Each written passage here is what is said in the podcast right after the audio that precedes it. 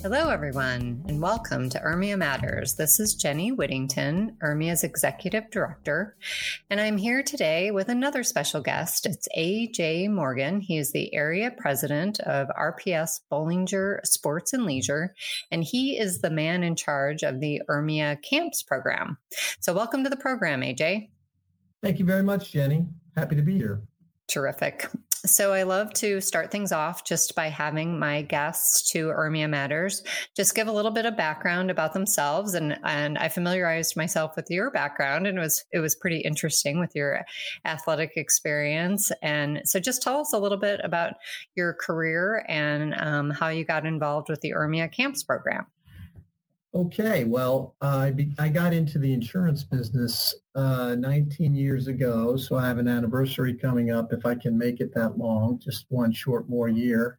I joined what at the time was Bollinger Insurance, and we had a little sports program, and I came in on the production side. Prior to that, I was a high school English teacher and basketball coach. So, you know, my heart is in the uh, education side of the world, and so when the URMIA camp program presented itself through a connection with the Gallagher education practice, I certainly was excited. Uh, anytime I have any link to ongoing ac- uh, academics, I'm very excited. So my relationship with URMIA started in that way. There was a solution, a need for solving on-campus athletic camps and ensuring them properly with the right coverages and uh, we were able to step up and set this program up two years ago with uh, you, Jenny. So thank you for that. And I think it's grown nicely. Of course, now we've hit a little bit of a bump in the road with a pandemic that we're all trying to get through. So uh, that is a winding introduction of myself. Well, thank you for that, and congratulations on almost your 20 year anniversary. I am confident you will make it. So, tell me a little bit about Bollinger. I don't, I don't know much about the that company's history and, and where you're located. So we're located in New Jersey. We started over 60 years ago, and academics and athletics were at the heart at the very beginning. We were a student accident insurer and our relationship with athletics started with USA Softball. Uh, we still have a student accident program, and we still are the insurer for USA Softball. So it's quite remarkable. Um, and I, I walked into that relationship 19 years ago. So a great history. And we were purchased by Gallagher in 2013. And our piece, our sports division piece was put under RPS, Risk Placement Services, which is owned by Gallagher. Oh, wow, what a history! That's that's pretty impressive. Um, the longevity of that relationship is pretty cool. Um, so in in my years with URMIA, I started um, quite a long time ago in 2005, and URMIA had had a tulip program at that time, and then um, I think a few years after that, um, we launched a camps program that was kind of related to our tulip program, and then um, when when you guys came along, we really revitalized our camps program, and really took advantage of the product that you guys had in place. And I know we, we have grown it a little bit over time and we will get through this unprecedented time and, and camps will resume to their normalcy one day, knock on wood. But when we when we looked at when we launched the camps program, as you alluded to, we we launched it specifically as a sports camps program, and that's where the the bulk of the camps program is. But will you talk about how you let in some of the academic camps? Oh, absolutely. Um, and we understood from the start that we would probably entertain some of the more benign academic uh, camps under the program because it is usually, and I'll underline usually, more dangerous to get on, say, the soccer field than it is to go into the classroom and take some classes.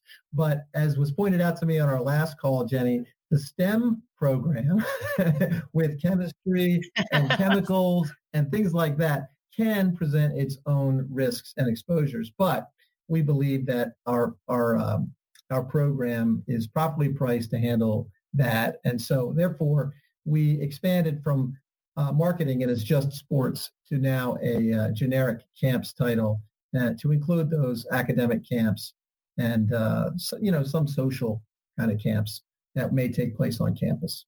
Okay. And I know one of the, we, we just featured an article in URMIA Insights, our member newsletter. I know that we had some back and forth about asking questions specifically about COVID. So I'd like to talk to, about those a little bit. I know that some camps are carrying on and, and other camps aren't, but I know that you shared with us that you've been getting a lot of calls, um, a lot of inquiries about uh, the coverage. So will you, will you speak to that a little bit about the coverage for um, virtual practices? Uh, so when we first uh, started receiving requests about virtual coverage for camps, it was kind of expected because you can't stop sports in the world, and we don't want to stop sports in the world. So we uh, we went to the carriers and asked them, "Hey, can you take a look at these requests for virtual coverage?" And of course, in analyzing the risk, you feel like it's pretty hard to have contact virtually. So we, we feel like the risk is reduced when it's virtual. Obviously, we want some live supervised connection to that so the kids just aren't out there, you know, playing sports on their own without the supervision. But we think coaches are doing the best they can. And of course, we are in a modern technological world. So it's not as if anyone's ever looked at a, a video and been instructed that way. So it seemed like a natural progression during COVID-19. So uh, we do cover the virtual camp as long as it's live and supervised in the URMIA Camps program. Okay. Have you had to change the form or anything, or are you just doing this like case by case? Uh, we're trying to address the form so that we can broadly get the coverage necessary so that it's stated in there because it hadn't been addressed before. And anytime you don't have stated coverage in a policy, you do worry a little bit about a claim Uh, not being covered because it's not stated coverage, but we certainly now have a trail of question and answer on this. And, and so we're developing a form that will address this. Terrific. Okay.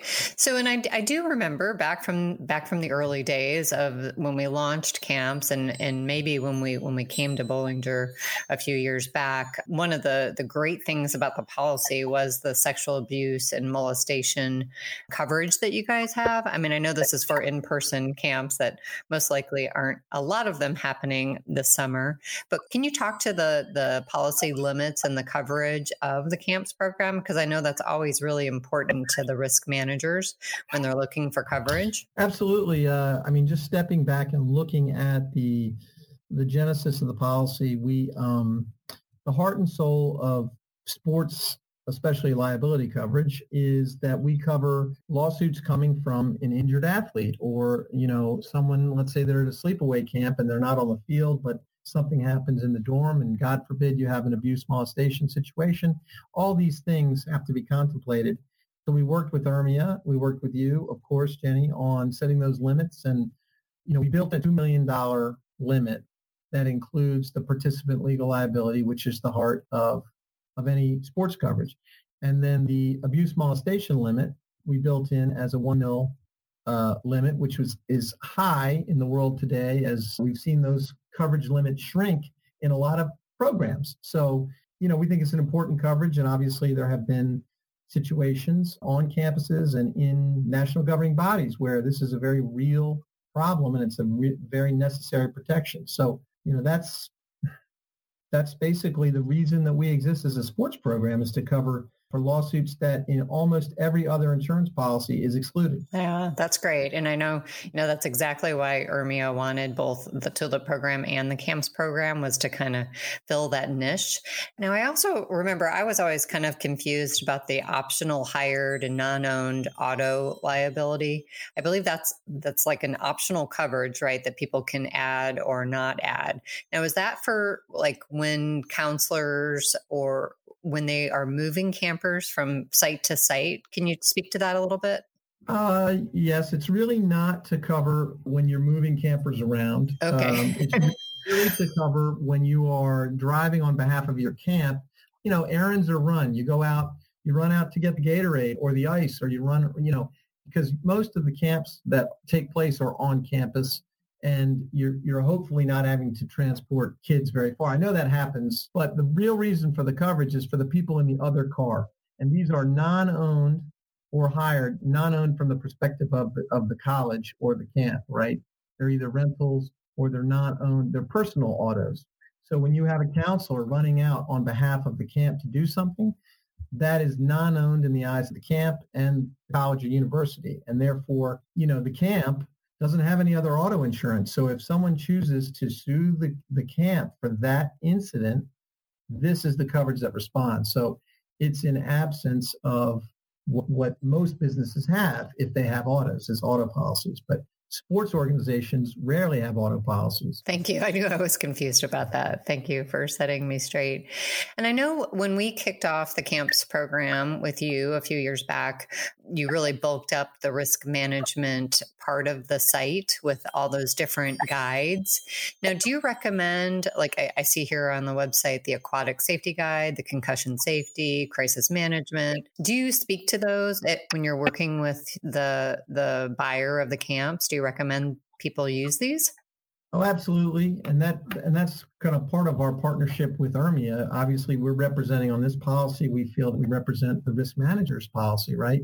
Uh, we had a team of people looking at coverages and where we were going to line up on limits and coverages, and, and so we want to provide proper risk management materials for the folks who use these, you know, who buy into our camp program and run these camps. So 100% absolutely they're there to be used and uh, we refer people to them all the time. Great.